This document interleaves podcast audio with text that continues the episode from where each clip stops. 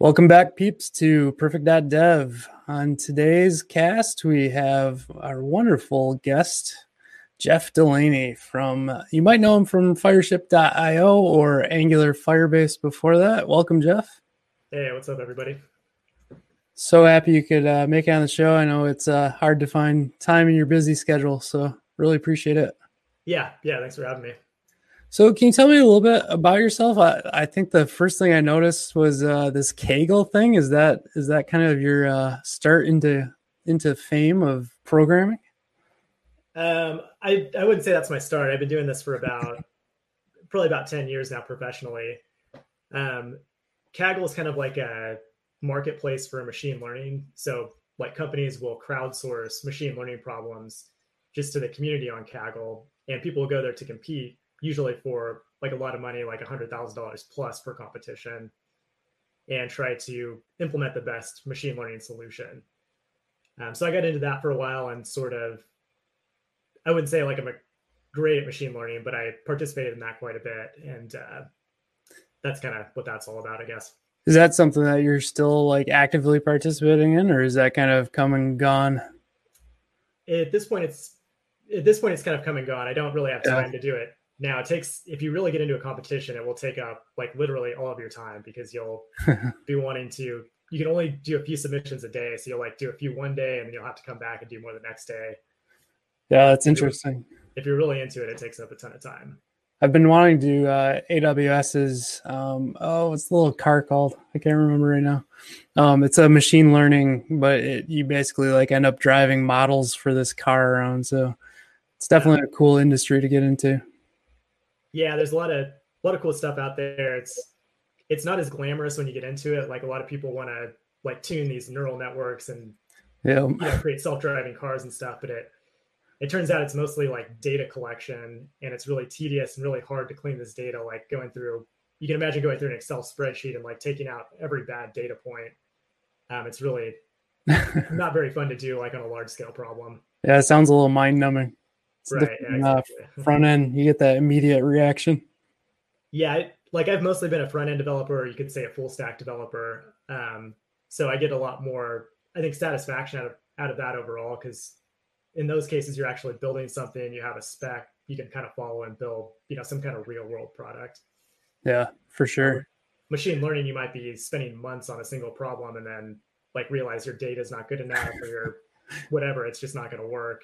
Yeah. Um, so you have to be able to face that if you're doing machine learning.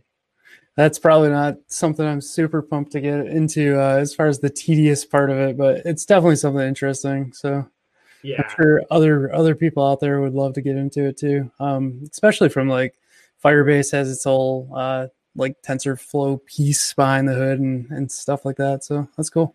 Right. Yeah. When I first um, got into it, there weren't like machine learning APIs. It was it was just um, you know, you'd have to roll out your own stuff in Python, but now there's a lot of good APIs that solve the most common problems, which is nice. Oh, that's cool. Um, so I, I know like on your GitHub, I think you, I think you still have the, the code. I'm going to totally botch the name on this. Is it code diode? Diode? Di- diode, like a diode. diode. Yep. so is that kind of what got you started into tutorials because of that or? Yeah i guess that was like you could call that like kind of a failed project. I was mostly doing consulting at that time and i wanted to take some of what i was doing with consulting and create tutorials or sort of like you know similar to what i'm doing now actually just really short and focused tutorials on things that i found useful. Um, yeah so was that was that kind of what launched you into angular firebase? Did that come before it and then it kind of morphed into that side of it?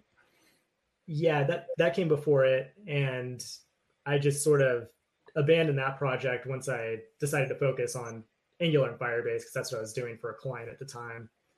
Uh, so it made a lot more sense to just rebrand it into something, you know, very niche and very focused. Uh, so I, I think in the past you've said that like it was a maybe a happy accident that you know you started learning angular or you, you knew angular and you started kind of putting the pieces together between angular and firebase and you like started a, a, few tutorials and the videos and things like that. Can you talk like what that beginning of Angular Firebase looked like? Yeah, so I I've always been like like I started doing professional development with Ruby on Rails. That's how I got my like first.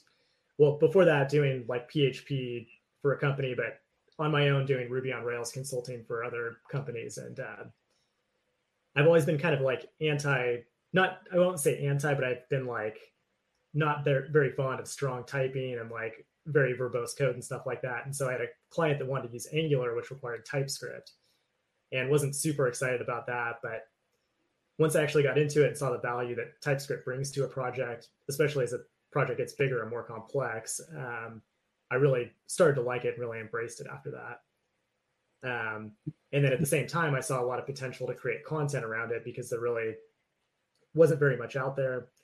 And it worked really well with Firebase. And combining the two was like a whole new platform in my eyes for building full stack apps with minimal effort. Yeah, I, I, think in the early goings, like what led me to your site was there just wasn't enough documentation kind of hooking the two together. And um, correct me on this, you might you might remember, but the the actual GitHub repo for I think it was at that time Angular Firebase two, um, the kind of side project within Firebase, building that out um, was just kind of starting along. Yeah, so they they had Angular Fire 2, which is still it's still in the same repo. It's just called Angular Fire now, but it's yep. an officially maintained project. Guys on the Firebase team were actually maintaining it. Um, but yeah, they they had that project going, and then like like maybe a few months after I started AngularFirebase.com and created a bunch of content around it, they just completely changed the API like 100%, like breaking changes across the board. So I had to yeah.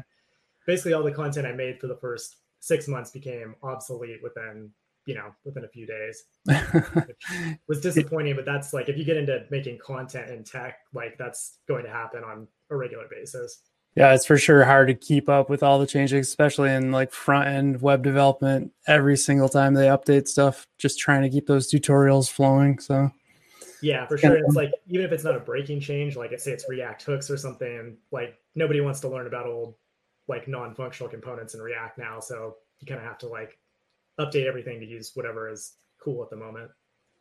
So uh, I guess yeah, uh, on the same chain of thought, uh, full disclosure, like I, I think I became a um, pro member or lifetime member, I, lifetime pro member, whatever that is. Um, yeah, appreciate that. uh, I don't know, a few years ago, maybe it's been three years. So um, Jeff was actually the reason that I started doing everything I'm doing now, as far as tutorials and uh, the podcasts, uh, YouTube. So it was super exciting to kind of, kind of follow along your journey. And you're, I, I think when I was in uh, early days, maybe you're at 50K and, uh, subscribers on YouTube. And I think I just checked you're almost to 275,000 um, as of this recording. So uh, props to you. I mean, it's, it's definitely a, it's a hard work after you start making a little bit of content. Uh, you have to keep up regular basis. So you've done a fantastic job with the platform. Yeah, thanks. I appreciate that. It's especially doing YouTube. It's very momentum based, so you have to, you know, if you really want to do well at it, you have to keep a consistent schedule going and try to like kind of make every video better than the last one. So I think you have kind of a, a different style. Um, what what do you think makes your tutorials like easy to to digest, and why why do people like kind of glom onto that so easily? Well, I think like some people love my style. Some people love my style, but some people hate it because um, it it tends to be too fast. Like it's if you plan to like sit there and code along with my videos, it's it's not going to go very well. Um, what I try to do is take something that could be a long format and like condense it down to the bare minimum of what you actually need. Um, so you can get something you know through something very quickly without like you know sitting there listening to a bunch of unnecessary stuff that you don't want to hear.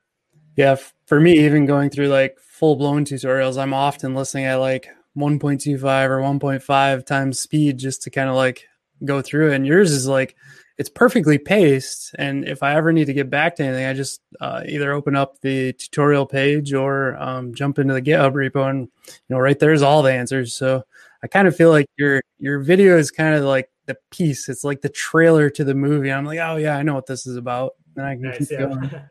yeah, so I originally started like just at a normal pace, and then I it kept speeding up, and then I think I eventually got too fast. And now I've sort of like I feel like I've settled into what I think is the right pace. Yeah, I think it works, and uh, I think other people are pulling you in now. I, I, don't know if it's top secret, but Nrwl's got your voice behind their videos, so props yeah. for that.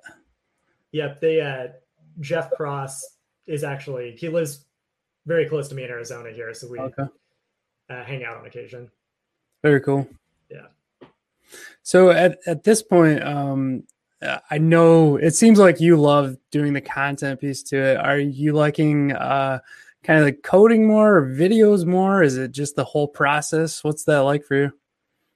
Um, I definitely like the creative process of making videos, but I feel like to really add value to the developer community, like I need to be building something real world as well. Like I need yeah. something practical to be working on to to really know what to even make content about. Um, previously, I was doing that mostly through consulting, and I still do like kind of lightweight consulting through Fireship, but I am working on a few side projects like a component library for Firebase and stuff like that, and trying to really find the best way to build these things. And then, you know, I kind of take what I learned from that and turn that into video content. Cool.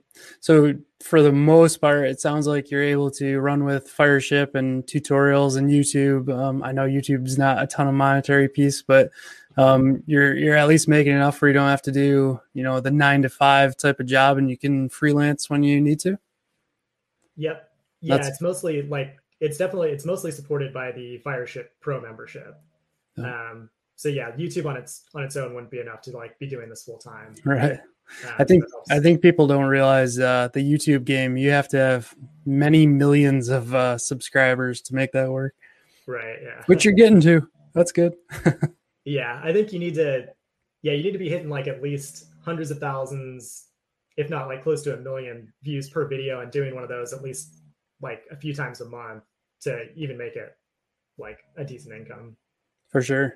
So, so I think um kind of leading into it's it's more of maybe my question and my interest uh, but the the gde side of things were you basically approached because you put out so much firebase angular content that google's like we have to make this guy a gde like everyone's going to his site how did that look for you yeah I, I, know i have your youtube video. I'll put it in the show notes too of how to become a gde so. Yeah. Um, that was pretty much how it happened. Uh, David East, who was who works at Google, he's a developer advocate for Firebase, um, was the person who nominated me, and he's got a bunch of awesome YouTube videos out there that I sort of was kind of following in his footsteps. Um, and he still makes videos for the Firebase channel as well, but just not not quite as often. Um, he was the one that nominated me, and they were kind of getting my feedback on different things for Angular Fire and stuff like that. So we it was just kind of a natural connection based on the the content I was making. Very cool. Yeah. Do you find um, the GDE program to have opened other doors for you at this point? Um, it's opened some doors. Like it's been really good for networking. Uh, they do a GDE summit in San Francisco every year, which I go to, and there's a lot of, you know, smart, very talented people there to meet. Um, so that's been good. I I don't utilize it as much as I could. Like one thing a lot of people do is they do public speaking and they'll travel around and Google will pay for you to go to these talks. Um, so that's a very valuable thing as part of the GDE program. I don't know of a, a conference you've spoke at. Is that kind of not not your niche as much as is kind of doing the tutorials online and staying behind the curtains a little bit? Yeah, it's not like especially at this point, it's not like for the amount of work that goes into a talk, like it wouldn't be very big of an impact for me to to like spend all that time making this talk and then giving the talk, like it wouldn't reach enough people compared to the amount of people I can reach on YouTube. Sure. Yeah. That's awesome. Um, but that being said, I mean, I, I should take advantage of that more if I, if it's hard. I mean, speaking is definitely, it's a skill in its own. I just finished up a, uh, influence for speaking through my work for, through my day job. And, uh, it's it's a process. Like I'm learning how uh, how many pitfalls there are and how much work I need to do. it's right. tough. Yeah, it's a lot different speaking in front of a crowd too. I mean, you have like the nerves that go along with that, and you know you have to perform all in one stretch. It's not like YouTube where you can cut out every single segment and make it perfect. Yeah. Yeah, I know you have built up a awesome community, um, basically on your Slack channel and through Fireship. Um, can you talk a little bit about like the shift from Angular Firebase over to Fireship? Was that just um, you knowing that uh, you wanted to focus on more things than Angular, or what? What kind of made that happen? Yeah, for me, it was a mostly a creative thing. Just being able to like branch out to other things that weren't specifically about Angular and Firebase. Um, it, it's kind of difficult because like you want to focus on a niche if you like really want to create content professionally like you should focus and be the best at that particular niche but um, at the same time it's it's hard to like keep that creative energy going if you're focused on the same thing all the time yeah that's true um, so for me i want to focus on other things like flutter and different like just more generic like node.js backend and front end stuff um so i'm yeah that was that was going to kind of lead into my next question. Do you think um, Flutter is going to continue to grow as fast as it has? Um, with I know there's always talk of Google's next operating system and where Flutter fits into that. Do you see that kind of growing like crazy, like it has been? Um, I do. I definitely see Flutter being very solid in the future. I think like a lot of new tech, it kind of goes like peaks way up and then goes through the trough of disillusionment, as they call it, and then it goes into like the the plateau of right. profitability or whatever they call it. Yeah. Um, so I think Flutter saw like a ton of hype last year, and it's definitely a very awesome tool, and I think it'll continue to be big, like kind of rivaling React Native for the foreseeable future. Yeah, I was kind of surprised the way they attempted or are still working on creating the web versions out of Flutter. Um, I thought they'd deal with that more like uh, I guess how how React or like how Ionic with components it was handling that, but it seems like um, they're almost painting like a a canvas on a web page. That's like, whoa, that's not quite web. What what just happened? Yeah, have you uh, have you had time to spend anything any time with that? I've spent a little bit of time with it, and like the very early beta, I haven't messed with it in a few months, so I it may have improved, but I think you know, it's definitely kind of underwhelming. Like, especially if you just look at it from an end user's perspective. Um, like when you go to a Flutter app on mobile, it's awesome. Yep. But the Flutter web apps were like kind of laggy and weird looking. They didn't look, you know, as crisp as like a normal web app. Right. Yeah, it'll be interesting if they they change kind of the render engine or something to to spit out actual web code that looks nice. Well, it's kind of like beyond my pay grade, but I think the cool way to do it would be like Blazor does it. Um, yeah you're familiar with that, it's like a you can build web apps with C sharp, and it, what it does is compile the WebAssembly. So you have, uh, you know, instead of running like vanilla JavaScript, you have this WebAssembly bundle running your code. Yeah, it's so funny. Something like that, I think it could really work for the web. Everyone at work, they they used to be more .NET um, core. We're we're a consulting agency, but um, the the Blazor talk around the shop, let's just say it's bananas. Like they're all so geeked about it. So uh, yeah, I can see that being a, big deal, especially if you if you know C sharp well. Yeah, um, I, I had Guillermo uh, Rauch on who wrote uh, Next.js and founded Zeit. Um, he was talking about we, we got into a discussion about WebAssembly and kind of the future of it, and will we all be kind of heading that way in five ten years? Um, I'm kind of curious where that where that'll end up, especially with apps like Figma coming out. Um, so we'll see. Yeah, I think there's definitely a lot of potential. Like, I would love to be able to use like my video editing tools in the web browser. Like, I think yeah. that would be amazing, and it should be possible. I would think in the future with WebAssembly. Yeah, for sure. I mean, just like this tool we're using right now with StreamYard, to be able to take that and just start editing right live without having to go into uh, uh, Photoshop or Photoshop, uh, Premiere Pro or anything like that. Um, right. It would be a game changer for sure. Yeah. Um, not to dive too far back, but um, the Angular side of things, we have a, a big release that came out, Angular 9 Ivy. Um, for those who don't know why they named it Ivy, it's the the fourth generation, so it's actually I and V in normal uh, Roman numerals, but everyone keeps calling it Ivy. Do you think that's a big game changer? Do you think like, oh, this just works and sets us up for the future a little better? I think it's uh like I'm glad I'm glad it's finally here and like I'm glad they took a long time to make sure they got everything right. Like I updated Fireship and it saved a decent amount of the bundle size from that from that app and it like made the build times a lot faster, which was nice. Um as far as like a game changer, like changing the direction of Angular, I don't think it's yeah. going to do much. Like Angular is very mature and solid. Like it's just going to continue to, I think, be where it's at for the foreseeable future anyway. Yeah. I had uh, Aaron on, um, Aaron Frost for Scully and talking about that. And when we were talking about Angular 9, he mentioned like the kind of having that engine and the hooks that are in there. It's, it's kind of setting up the future for um, kind of what they're able to do um, with the engine going down the road. So I'm excited for the Angular team to kind of see what comes out of that next. Yeah, that's always a big thing that was kind of lacking in Angular 2 from the um, like from the early days is like you couldn't just use it with a script tag and it wasn't very like easy to use in a small like lightweight kind of modular way. So with IDE, yeah. it seems like we'll get more flexibility there. For sure.